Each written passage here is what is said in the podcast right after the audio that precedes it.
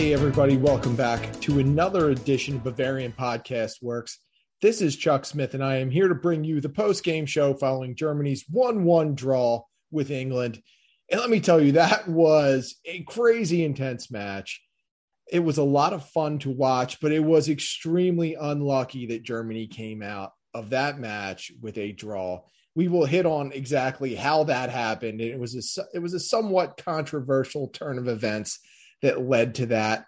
But let's start out with uh, how things worked out in terms of just trying to be able to watch this game. Of course, Fox has the rights to the UEFA Nations League in the United States. So for those of us in America, it was not easy to find this because Fox, of course, decided to broadcast Italy versus Hungary. So you had to go and find a streaming service unless you had Fubo TV, which uh, I don't believe anyone I know has. So we had to really dig deep and find a legal, non pirated stream uh, to be able to watch this match. Of course, it was in Spanish, but that's okay because you could still see the match. And uh, to be honest, sometimes the announcers don't bring that much to it anyway. Sometimes they do. There are a lot of great ones out there like Phil Bonney and Derek Rae. But other times, um, sometimes the commentary just isn't that great. So uh, just being able to see it was more than enough for us at BFW. So uh, once we were able to find a way to watch it, we were entertained and it was a great match. It was a phenomenal match for Germany. Like I said, was very unlucky. Uh, I believe that Germany was the better side. I believe they outplayed England. And uh, just overall, though, it was it was a great match, and I think we should just appreciate that part of it. Uh, so let's start from the beginning in this one and let's unpack it a little bit. Hansi Flick made some changes to his lineup. Uh, he inserted Kai Havertz, Lukas Klostermann, David Raum, Jamal Musiala, Musiala Nico Schlotterbeck, and Ilkay Gundogan. Oh, and also Jonas Hofmann, who played a big role in why Germany was so good in this match. Uh, as far as those uh, new insertions into the lineup went, I thought they all actually performed really well. Um, I thought Havertz, while he did not score, he did not get on the score sheet there. He was a menace in the offensive end. He created a lot of chaos, uh, and, it was definitely a team effort. But I thought Havertz held his own in the striker role. Klostermann and Raum as outside backs, I thought did exceptionally well. Like any set of defenders, there were some shaky moments there. But what I thought they brought to the table was not just uh, some speed and athleticism, but they also were able to get up the pitch, make some contributions offensively, but were able to make some key defensive plays as well. So I liked, really liked what I saw out of those two, especially Jamal Musiala was an enigma in the lineup. And I think it's very difficult to look at him and to say that Leroy Sané deserves to start over Musiala, not just for Germany, but for Bayern Munich as well. Musiala was a difference maker. Again, not a player who got on the score sheet, but one who did so much to make England uncomfortable. And he did so in a way that I think just shows he deserves to play more. And I think he deserves to be in the 11. I think Hansi Flick is going to have to troubleshoot a way to find uh, a spot for him in that 11. Uh, Nico Schlotterbeck, I thought he had some great moments early in the game. He was all over the field covering the defense, did some really great things unfortunately was caught up in what I would say uh, was a controversial and unlucky call, a penalty on Schlotterbeck, which ultimately led to the game uh, being tied very late in the contest. Gundogan, uh, he provided some stability in the midfield. I thought he made some really good decisions. And to be honest, this was about as energetic as I've seen Gundogan play for Germany in a long time. And just think, it was only a few months ago that he decided he wasn't going to play uh, international ball anymore. But now here we are. Flick talked to him, convinced him, and it looks like Flick is getting the best out of him. Jonas Hofmann, another guy that Flick has invested into, another player that Flick has went on the record as saying he likes. He's a player who Flick wanted at Bayern Munich and did not get. Uh, just was excellent. And Hofmann's versatility, whether he's playing in the central midfield, out on the wing, or as an outside back, he gives Flick and the coaching staff that type of flexibility to create lineups and really adjust to what the other teams are doing by being able to move Hofmann around. Really great effort from Hofmann. So uh, those insertions into the lineup I thought were great. They worked out and they really set the tone for the match. Um, but let's give you the rundown now of how things went. In the first half, uh, of course, things uh, got a little bit crazy. Uh, there was a lot of back and forth, and um, you know, really like it, at that point, like Germany felt like they were in control, but England was throwing together some good spurts as well. It was just a lot of fun, though. It was exciting, and you could tell that something good was building from both teams. They were playing like this game meant something, whether you want to say it was a Euro final or a World Cup match, whatever, but it felt way more important than a UEFA Nations League match. No offense to UEFA Nations League. Uh, as far as the second half goes, Oh, wow. So in the 50th minute, we saw Joshua Kimmich slide Jonas Hofmann, just a deft little pass. Hofmann converted. He hit a hard shot, which Jordan Pickford got a piece of, but could not keep out of the net. Hofmann, that just capped off what was just a really, really strong effort for Hofmann. I thought he was another player that really made a strong case uh, as being a worthwhile contender for a spot in the starting 11 where he fits, we don't know as of yet. He can play so many different positions, but uh, he is a Swiss Army knife of sorts that Flick can probably move in and out of the lineup in a couple of different roles and we'll probably get a good effort from him. So uh, I think Hofmann was probably really happy with how he played. I think Flick was was happy with how Hofmann played. In the 65th minute, Germany did make some changes. Uh, Timo Werner came on for Musiala. Serge Gnabry came on for Hofmann. Uh, Werner and Gnabry, I thought, did pretty well. Werner created some chaos, brought some energy to the match, and he almost gave Germany a second goal. But Pickford made a really sensational play in coming out and being able to challenge Werner's shot.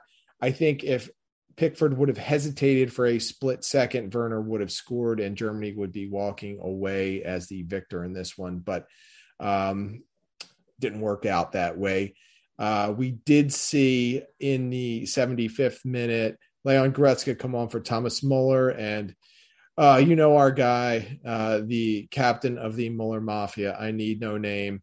Um, he wanted me to mention this, and he said, of course, when Muller came out of the match, that Germany's press and midfield control once again went poof. Okay, so I, he's got a point there. There definitely was, um, you know, I don't want to say a lack of aggression or, or being assertive after Muller was subbed off. It's a different element.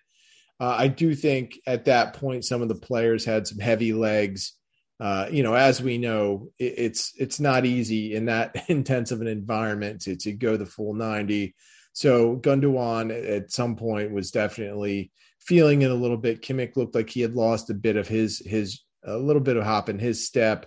Same for Havertz, who really spent a lot of energy when he was playing striker pressing and putting uh, pressure on that England defense. Uh, in the 83rd minute, Leroy Sané came on for Gundogan. And in the 87th minute, Nico Schlotterbeck was uh, given a, a, yellow card. It was really unfortunate because I thought Schlotterbeck had, had had a good game. Uh, a ball broke through. Uh, Kane had a step on Schlotterbeck, and this is probably why he got the call. It looked like Kane clipped Schlotterbeck from behind when Kane had the step on him. Schlotterbeck fell into the back of Kane, and it was a penalty. And I, I will say this um, it was unfortunate, unlucky. Do I think it was a foul? It's really tough to say. I didn't think so initially. After seeing the replay a few times, I'm kind of on the fence with it. Like I can see why the referee looked at it and decided to award the penalty, but it's just it was really unlucky and unfortunate. And Kane, of course, converted that penalty kick, not at the game in the 88th minute, and that's how it ended. But it was really unfortunate because one, it was a terrific game overall by both teams, and I felt like Germany deserved to win the match.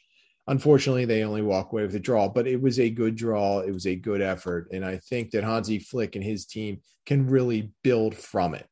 Um, just early in the match germany was I felt very assertive and very much in control. Like I said, Schlotterbeck was all over the field and really proving proving himself. Antonio Rudiger, another player who I just felt like had a strong match. And Rudiger has grown into that role as Germany's leader on the back line. I know he's had his detractors over the years, but he's gotten better and he's gotten more consistent. And I think that's all you can really ask from him. Uh, he just has become stable, and that's what Germany needs. Thomas Muller had a strong showing. Kai Havertz, I thought, was very good. Like I said, Jamal Musiala was great. Um, one thing that does get lost in everything, and you know, it's very unfortunate because this guy might be the GOAT, but he rarely gets the credit he deserves. And Manuel Neuer, I thought, was excellent today. His decision making, his ability to uh, be strong with the ball at his feet, even under pressure. He gives Germany such a weapon uh, in that. and I thought he had some very clutch saves. It was unfortunate how the game went down and how England got the goal, but Neuer was just a he was great, and I feel like uh, you know this was just yet another strong performance from him. So uh, you know, Hansi Flick pushed all of the right buttons. And I got to say, we need to appreciate what Flick is doing because if you, anyone that had to live through the last couple of years of that Yogi Löw era, it was a lifeless team. There was no pulse to it. There was no energy. This team is jumping. This team is exciting, and they play great style. It was fun.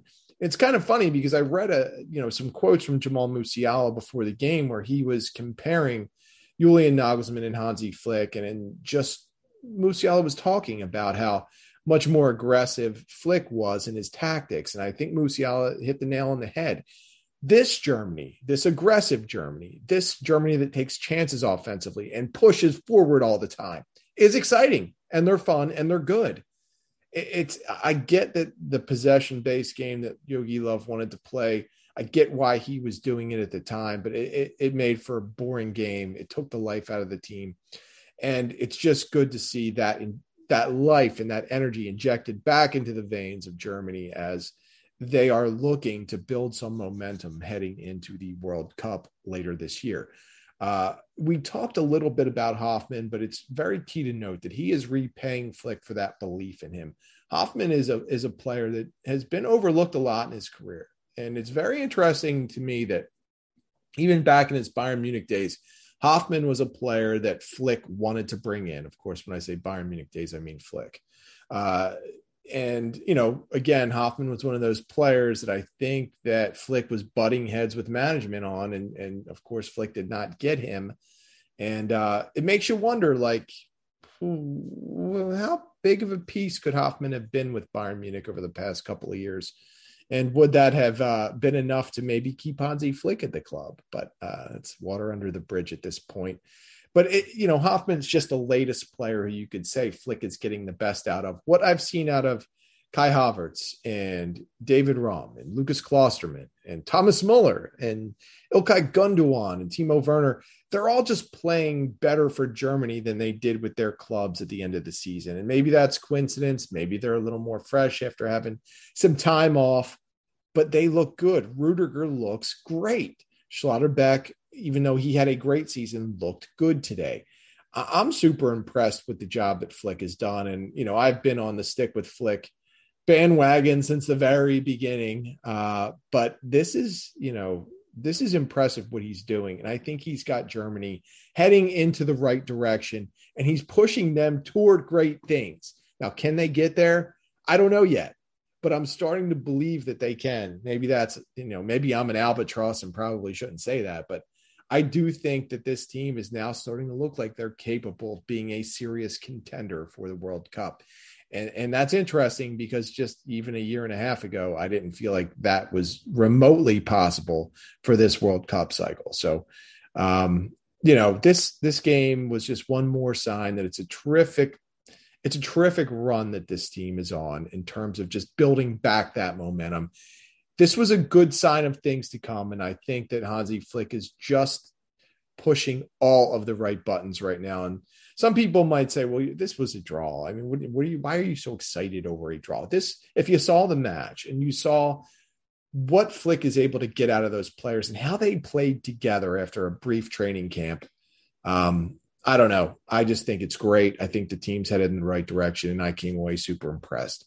Uh, you know, the last thing I would probably say is that it's just refreshing to see this because I think for a long time there, a lot of us felt like Germany was headed toward a rut.